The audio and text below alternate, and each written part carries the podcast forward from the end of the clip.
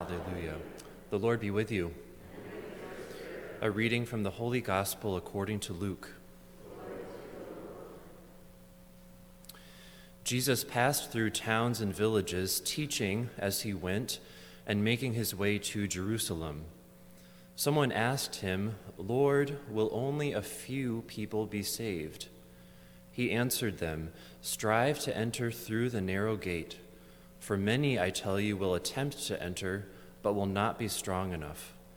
After the master of the house has arisen and locked the door, then will you stand outside knocking and saying, Lord, open the door for us.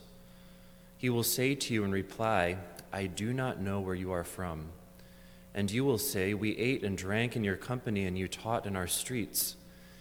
Then he will say to you, I do not know where you are from. Depart from me, all you evildoers. And there will be wailing and grinding of teeth when you see Abraham, Isaac, and Jacob, and all the prophets in the kingdom of God, and you yourselves cast out. And people will come from the east and the west, and from the north and the south, and will recline at table in the kingdom of God. For behold, some are last who will be first, and some are first who will be last. The Gospel of the Lord.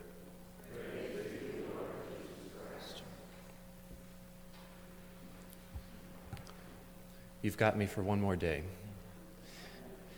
Part of the uh, good thing about visiting priest friends, especially as a new priest, is that you kind of swap stories and see what's going on at, in your own lives and the lives of your parish, those types of things because uh, being a priest, you're kind of expected to be 100% on day one, you know? Good at celebrating Mass, good at preaching, good at confessions, good at visiting people, good at this, this, and this. And that's very challenging, it's very difficult. So it's good to keep in touch with classmates, with friends, with mentors about how to kind of navigate these challenging situations that come up. I was telling Randy a couple weeks ago about one challenging situation that came up in my parish uh, a couple weeks ago with a, a, baptism. This, this family was coming forward wanting their child to be baptized. There were a couple of things to work out. And it reminds me a little bit of this gospel. This is one of my, I think, one of my biggest fears that we would get, I would get to, to heaven and stand outside the door knocking saying, Lord, open the door for me, and he will say to me, I do not know where you are from. You know? I've been a minister to him. I've strived to do his will in my life and in preaching and ministering.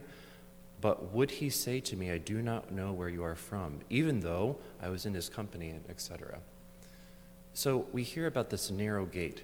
In ministry, for us as priests, and I think, indeed, for all of us as Christians, part of our job is not to make this narrow gate even narrower for people. When this baptism situation came up, yes, there were challenges, but I was not to I was not going to shut the door, in a sense, on this family who is coming forward. We talk about preparation for baptism, for all the sacraments, actually, right? talk about preparation for marriage, for ordination, for confirmation, for receiving First Communion, for going to confession. We prepare ourselves for all of these sacraments.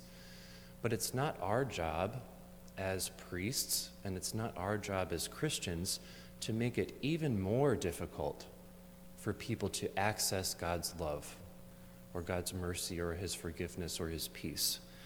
So when we get to a reading like this, where we already learned that maybe the gate is a bit narrow, we don't want to make it even narrower or even more restricted for people. St. Paul ends that first reading. He says, Masters, act in the same way towards them and stop bullying.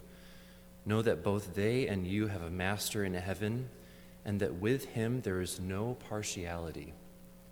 There's no partiality with God. He loves all of us the same, no matter how we come to Him. And even though we hear about this narrow gate and we strive to enter through it, that gives us maybe the, mm, the courage or or uh, the will to always strive to do better. For us as priests, again, for us as Christians, it's our job to promote God's love in this way, to not make this even more restricted. But in order to do that, we need to be we need to show no partiality to anyone. There's not going to be a time where I would deny someone confession because they're this instead of that, or deny someone, uh, you know, marriage because they're this instead of that. Well, there are challenges, yes, and again, preparation, but we are about reaching out with God's love, especially as priests. So this might be an opportunity to see, well, maybe where am I restricting God's love? Is that to a person? Is that in ministry some way? It's good to reflect on in these first few months of priesthood, these first few years of priesthood. How am I restricting God's love instead of opening it to everyone in the best way possible? How am I, as a Christian, restricting God's love to those around me and my family? What have I done? What have I said? Instead of showing no partiality, as St. Paul says. So, just a brief reflection for this morning. It's been good to be with you, at least for a couple short days here. Again, it's always good to visit with brother priests, classmates, and share these stories to discuss these challenging situations, especially in the first couple years of ministry. So, thank you for welcoming me here, and I'll uh, look forward to returning at some point.